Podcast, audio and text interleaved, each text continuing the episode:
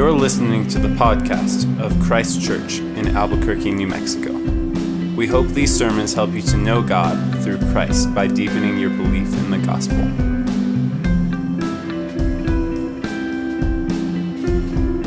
Tonight's reading is from Acts chapter 6, verses 1 through 7.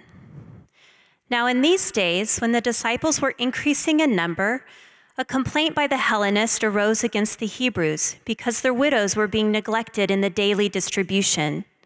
And the twelve summoned the full number of the disciples and said, It is not right that we should give up preaching the word of God to serve tables. Therefore, brothers, pick out from among you seven men of good repute, full of the Spirit and of wisdom, whom we will appoint to this duty. But we will devote ourselves to prayer and to the ministry of the word. And what they said pleased the whole gathering. And they chose Stephen, a man full of faith and of the Holy Spirit, and Philip, and Prochorus, and Nicanor, and Timon, and Parmenas, and Nicolaus, a proselyte of Antioch. These they set before the apostles, and they prayed and laid their hands on them. And the word of God continued to increase, and the number of the disciples multiplied greatly in Jerusalem, and a great many of the priests became obedient to the faith. This is the word of the Lord.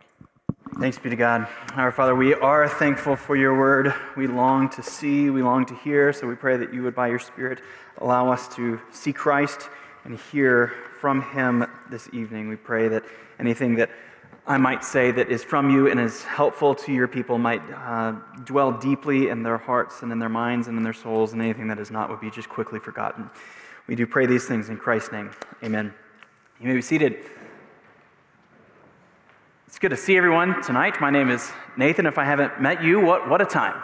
What a time. Uh, we're glad to see so many of you here this evening, uh, and perhaps uh, maybe a few more than normal on Zoom that are joining us tonight. Uh, I know many of you might be frustrated this week, uh, but I'd perhaps uh, encourage you just in two ways before we get to Acts. Uh, one, just keep reminding yourself of, of all the submission to authority passages that just litter the New Testament. Um, even like Ephesians 6, something that we haven't talked about in the past many months, where Paul tells servants to obey their masters with a sincere heart as they would obey Christ, not by way of eye service, he says, meaning not just when people are watching, or not just when the commands come to you that the ones that you like or agree with, but from the heart.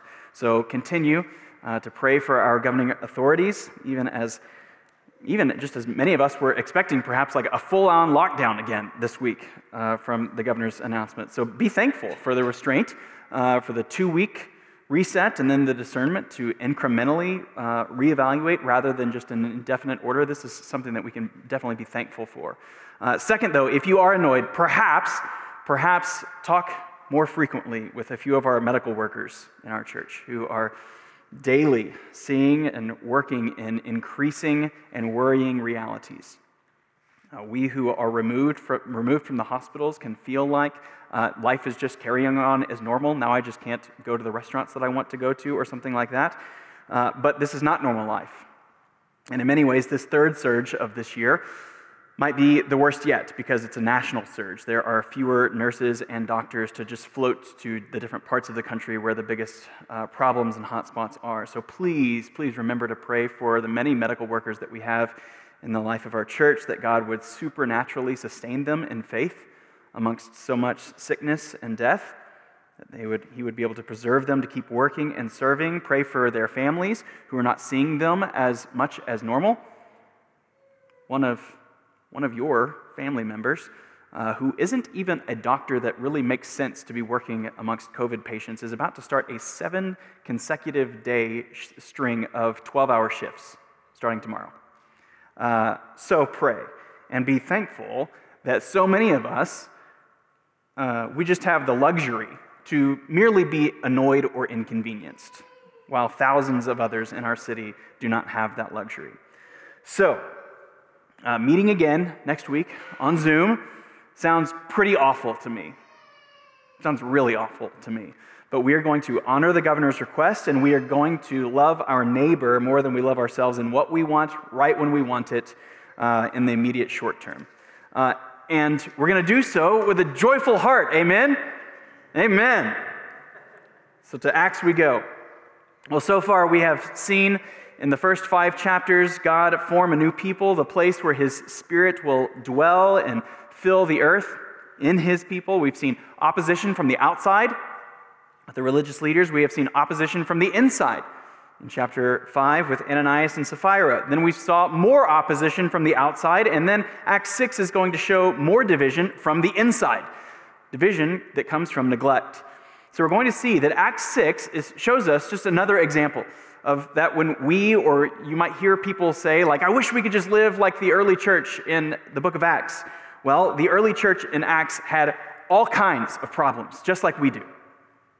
And the early church, just like we do, needs the Spirit of God at work. And Luke, I think, certainly wants to show us that it is through the church that God is adorning the doctrine of the gospel. It is through the church that simultaneously, as the gospel goes out toward people, it inwardly shapes these same people through the church and in the church. So, in thinking about the church tonight, I want to use Acts 6, 1 through 7 to just ask three questions for us tonight. Who belongs to the church? How will the church be cared for? And who will care for the church? Who belongs to the church? How will the church be cared for? And then who will care for the church? So, first of all, in asking this first question, who belongs to the church? Uh, knowing that in his original scrolls, uh, Luke didn't include these uh, chapter and verse numbers that we have in our English Bibles. These were later additions by later scribes to help readers find and identify specific texts. So it's not like, as we're reading, we like turn over from chapter 5 to chapter 6, and now we get to like the deacon's passage of Acts or something. No, these seven verses in Acts 6 come immediately after what we thought about last week at the end of chapter 5. Chapter 5 ends this way, and starting in verse 41. Then they, the apostles, they left the presence of the, of the council, rejoicing that they were counted worthy to suffer dishonor for the name. And every day in the temple and from house to house, they did not cease teaching and preaching that the Christ is Jesus. So, knowing and believing that their ultimate power and authority was not from men, but from God, the apostles are willingly and joyfully suffering for the name of Jesus. And they continue to preach the name of Jesus. And then what happens? Well, chapter 6, verse 1. The disciples are increasing in number. Not the apostles, they aren't adding to the 12, but the disciples. That is, those who are coming to Christ.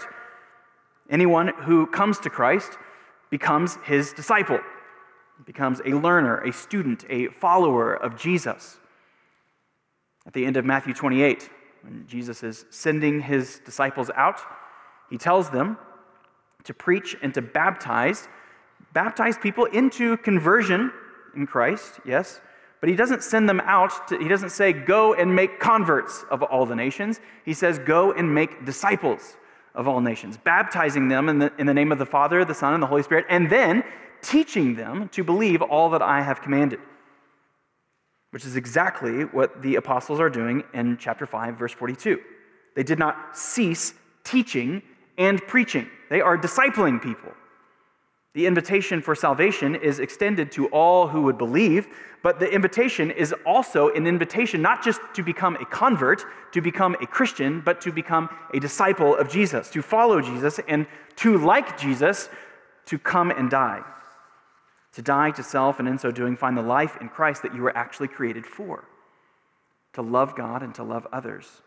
Whereas Jesus said, Whoever finds his life will lose it and whoever loses his life for my sake will find it. And living a life of self denial, of self forgetfulness, you actually will find the life that you were created for. This is what following in the steps of Jesus and learning from him actually does. So, people from all over Jerusalem, and as we saw last week, from the surrounding uh, villages and towns, the, these, these people are, come, are becoming these kind of self denying, uh, filled and found by Jesus disciples. And there's just a ton of them like thousands upon thousands. But what makes it even more complicated is that there are centuries old prejudices in and amongst these people. A complaint comes by the Hellenists, is what uh, you heard Tara read from the English Standard Version that we're reading from. These are people, Hellenists, are Greek speaking Jews. So, if you'll remember what we thought about in chapter 2, that a couple of hundred years before this, ethnic Jews were dispersed all over the Mediterranean world. And though they remained religiously Jewish, in many ways they became more culturally Greek. And many of these people are now here in Jerusalem. Perhaps some of them have permanently moved back to Jerusalem. Uh, we know that many Jews would move back to Jerusalem to be buried there. Uh, maybe that's why there are so many widows around. Who knows? Or maybe many more are still just hanging around in the city after this huge uh, migratory feast of Pentecost. Either way, there are a lot of Greek speaking Jews who have, alongside the Palestinian Aramaic speaking Jews, they have all together become disciples of Jesus. But amongst these people, there is division. It doesn't appear like these people hate each other, or at least Luke doesn't indicate that they do, but there is division. Maybe a imperfect illustration might be if, like in the year 1750 or something, a bunch of Christians from America and from Australia and from South Africa all came back to London. They're, everyone there is a British citizen. They are citizens of the crown.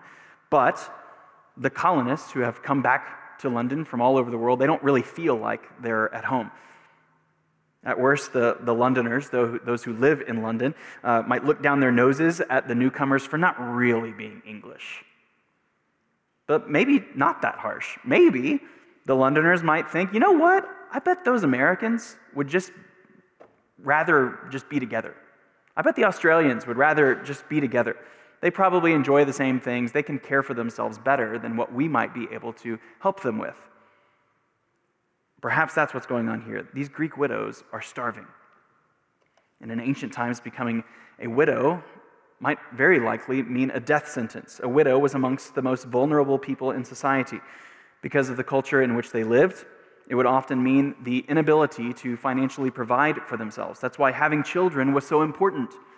There's no such thing as a pension or a retirement plan, a Roth IRA, no such thing as Social Security or Medicare. That's why even weird sounding laws to us, to our modern ears, weird sounding laws like, like a dead brother's husband ought to now marry his dead brother's wife, his widow, these are actually ways for the people, for God to care for the vulnerable. And so while the community of Aramaic speaking, Palestinian Jewish Christians are likely caring wonderfully for the widows amongst themselves. Remember Acts 2 and 4, where they had all things in common, no one was lacking anything. Nevertheless, these Greek speaking Jewish Christians who may have grown up in Crete or in Egypt or in Mesopotamia, they are being neglected. And again, maybe not even intentionally. We're not sure what being neglected in the daily distribution, we see in verse 1, explicitly means. But maybe the Palestinians figured that the Greek speakers didn't want or need their help. Maybe the Palestinians had so removed themselves socially where they didn't even realize and understand the Greeks' needs. In any case, Christians were allowing other Christians to starve.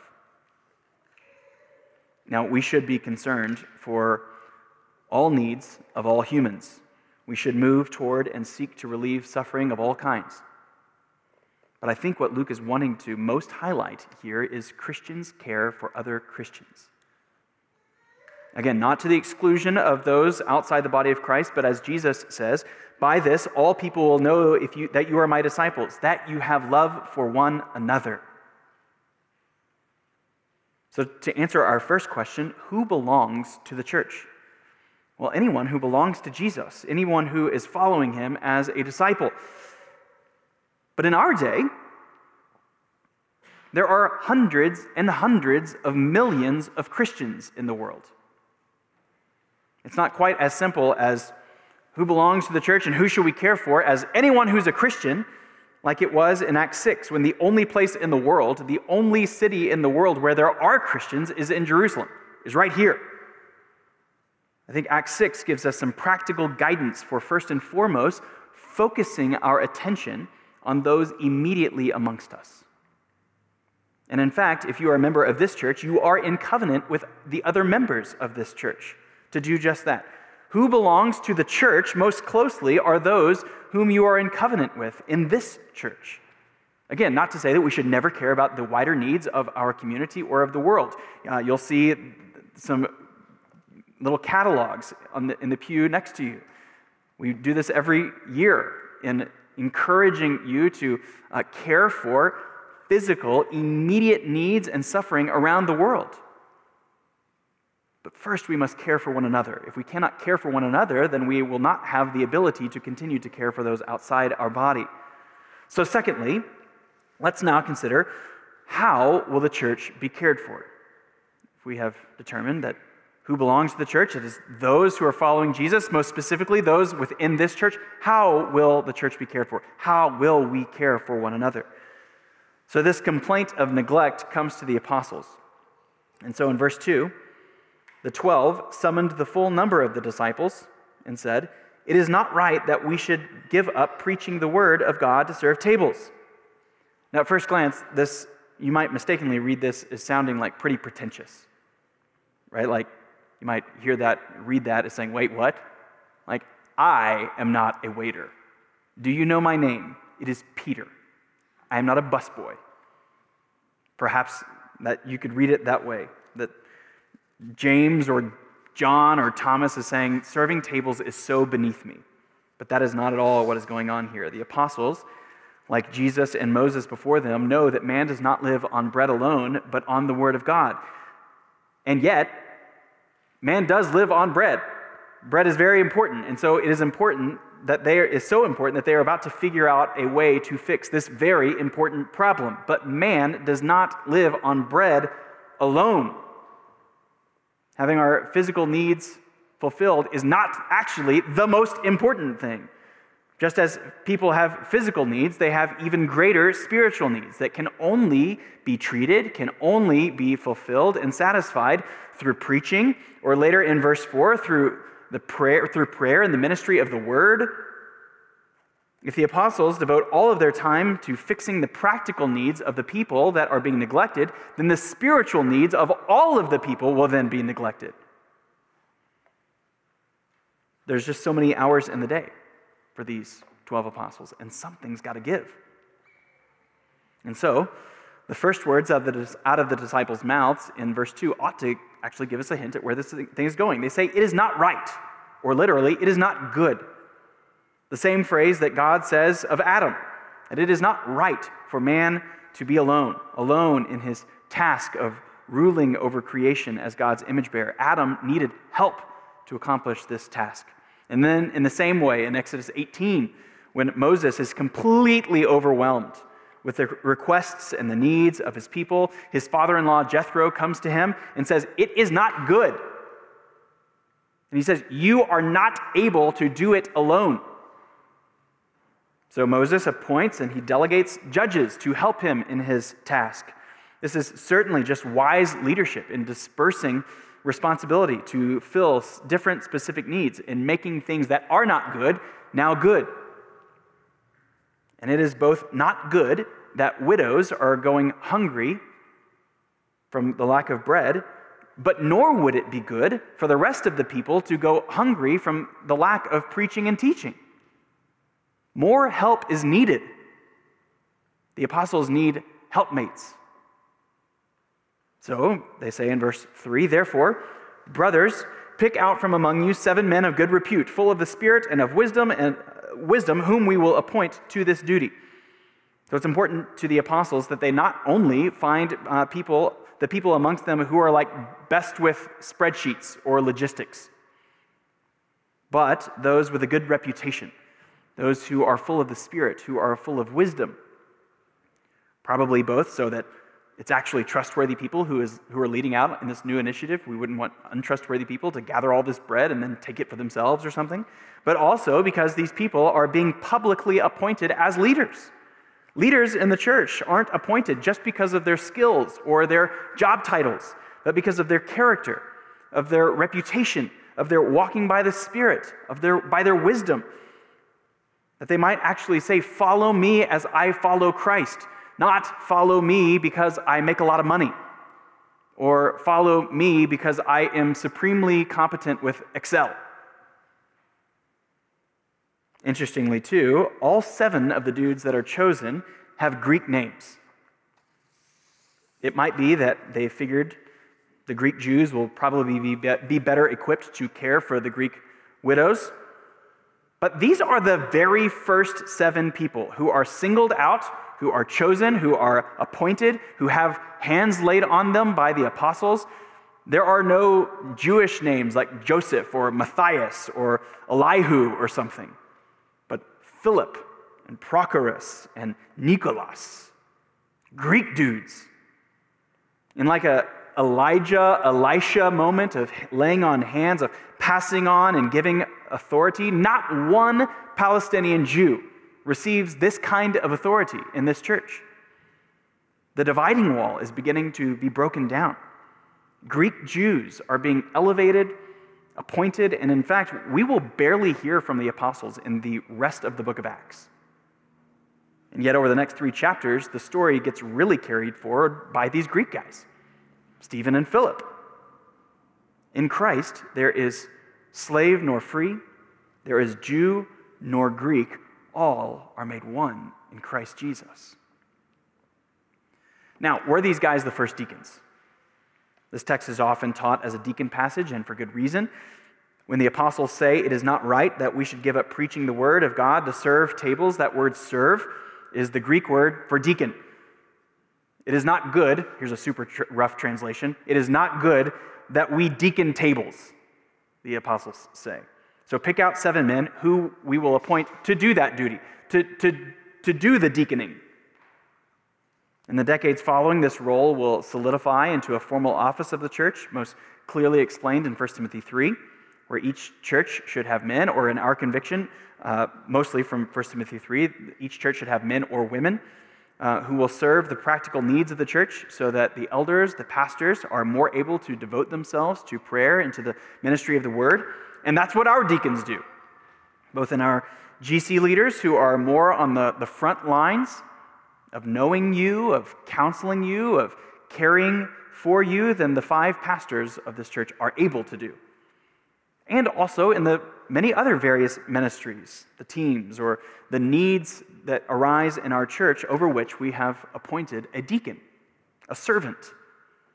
But I don't think it would be quite right to say that these seven men here in Acts 6 are the very first deacons of the church. They are maybe like proto deacons.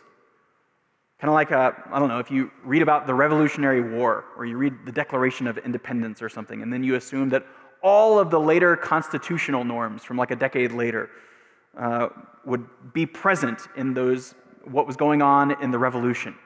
Yeah, like the like the right elements were there in its like early forms, but this role in ministry uh, would later become the office of deacon.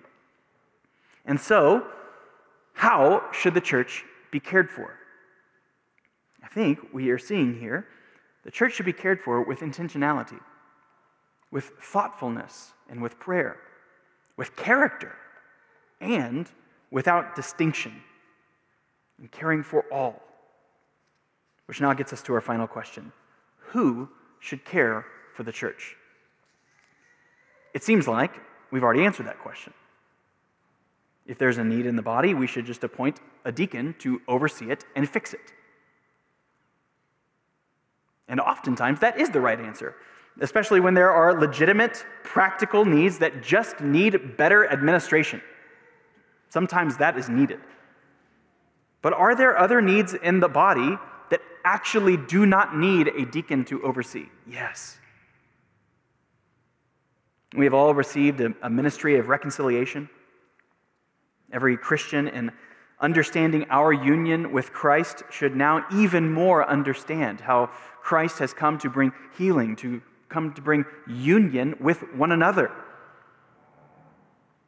Just as Clint prayed for in Ephesians 4, pastors, shepherds, actually do not do the work of the ministry, Paul says in Ephesians 4. Pastors and shepherds exist to equip the saints, to equip the church, to equip the people of the church to do the work of the ministry, to do the work of the life of our church. Elders and deacons aren't the ones who actually do that, it is the church who does that. And yet, are there also needs in our body that exist because of some real or felt division? Yes. In addition to something that we're going to begin to think and talk about more and more as we make our way through the book of Acts, that there are ethnic, there are cultural sensibilities and preferences that should actually begin to melt away if they are causing division in the life of the church. How are our assumptions about others perhaps cultivating within us an indifference toward those who are different than us? Or a further assumption that the life of our church or the life of other churches in town might just be easier and better off if we just kind of all just gathered with in churches of like interests, of like ethnicities, of like preferences. This conversation will certainly need leadership, and as we continue through Acts, we're going to hopefully be able to lead you, lead us in thinking more clearly about some of these things. But what would actually begin to transform the life of our church in pushing through walls of division is actually individual members.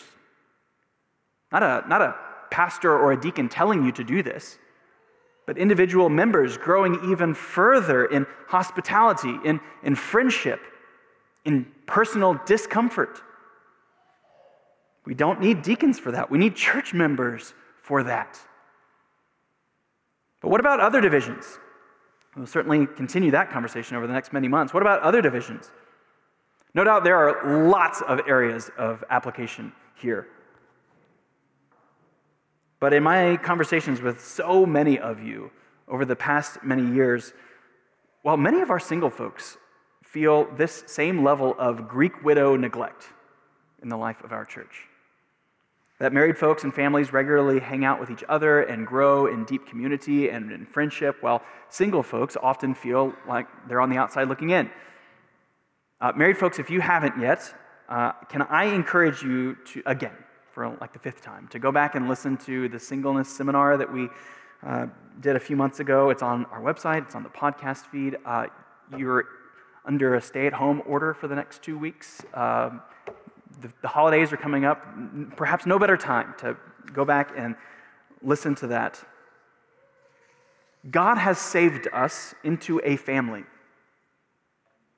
And while, yes, for you parents, uh, your children should be your most immediate focus of your attention and discipleship, but how can you invite others into that?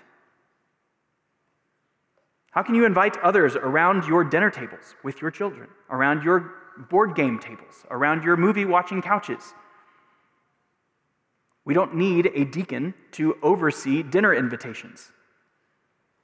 We need married, fo- married folks to make dinner invitations, especially in this COVID season when so many of our single folks are lacking community. We do the work of the ministry amongst ourselves. We care for our people and the various needs they have. Maybe, like the Palestinians may have been thinking, maybe you, married folks, are thinking, oh, the single folks would just rather be together. It's kind of awkward with my kids. I don't really like being around my kids, so other people won't really like being around my kids. That's not really what I think, kids. That's maybe what you're thinking. Have you asked them have you actually given single folks in the life of our church the opportunity to be around your kids and give them the out uh, to not be, want to be around them? Break through assumptions that you have and move to the needs of our church. But, single folks, can I encourage you as well? Remember what Sam Allberry says that married folks can tend to compare the worst parts of marriage to the best parts of singleness, and yet Single folks can tend to compare the worst parts of singleness with the best parts of marriage. Many of the married folks in our church that might frustrate you because they are not moving towards you like you would hope that they would. They are also struggling, perhaps drowning in different but equally difficult problems that of marriage difficulty, isolation. You want to, you want to, you think isolation as a single person is bad? Isolation as a married person, far worse. Serious. Many of the married folks in the life of our church that you just wish would be moving towards you are struggling through loss, death, infertility. When they have a newborn and are legitimately not sleeping, they are going crazy. So I hate, like, they're not thinking perhaps of many of the needs of the body around them because they're barely hanging on mentally themselves. When they are fostering or adopting children and the unbelievable stress and new responsibility that has now been injected into their homes, when they are working through insane COVID hours and are just exhausted by all of this, just the same as you are. We all need each other, and with the mind of Christ, to be growing in self forgetfulness, to be considering each other to be more significant than ourselves, to be moving toward others, all of us in different but similar levels of isolation, of disappointment, of difficulty, of discontentment, of loneliness. So, all of us, all of us, don't assume that you are the Greek widow here. Don't be so quick to put yourself into the one who is in need of such immediate, focused care and attention. That you are the one on the wrong end of neglect. How can you move toward caring and serving others? You might just find that in doing so, you might even have all of your relational needs met as you do. There is now no distinction for those who are in Christ Jesus. Slave nor free, Greek nor Jew, young nor old, male nor female, married or single, we are all one, saved into one family, considering each other to be more significant than ourselves, outdoing each other and showing honor, searching for and being sensitive to the needs of the body that we can then meet and fill. And while sometimes pastors, deacons can help to oversee that, this is the call of every single one of us to be the very temple of God, the spirit filled place of his presence amongst us. And you know what happens when a community of people actually live in this kind of way? Throughout Acts, the gospel advances and people often come to faith in response to bold preaching.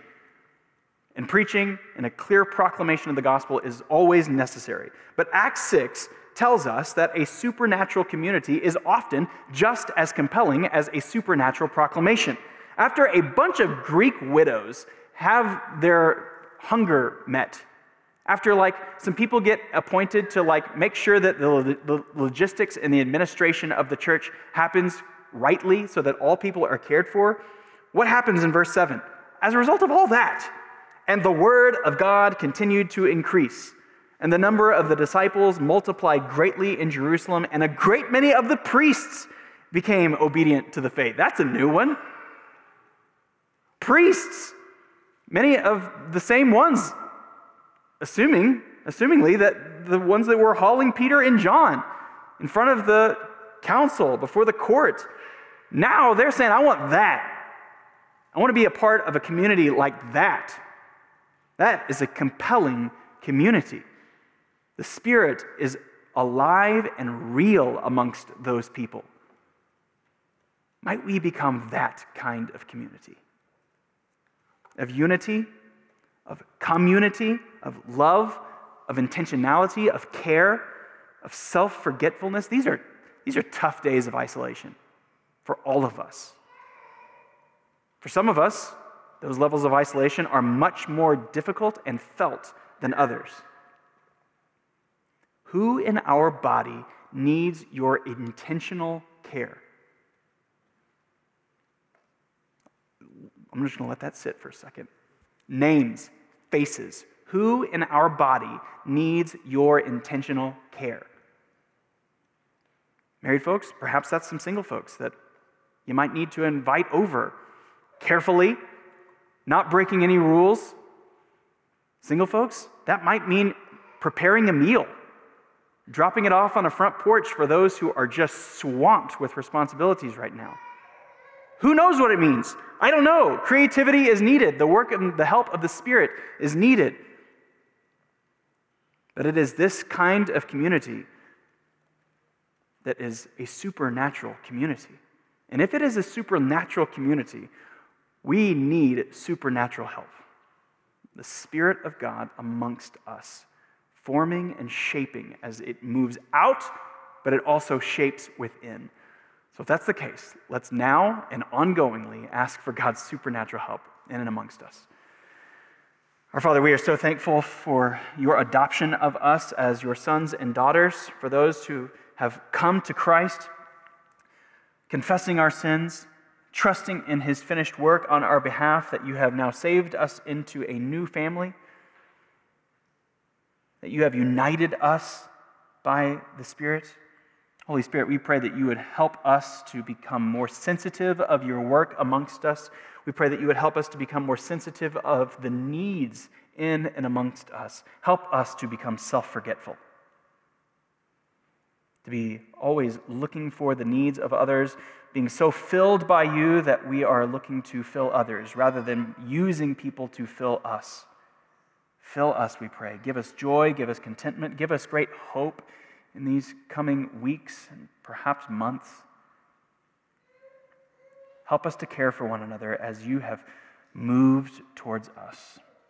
We're so thankful for your movement towards us, Lord Jesus, that you would not consider your place by the Father a place to be held onto selfishly, but that you might use your place of power to serve others. Make us this kind of people.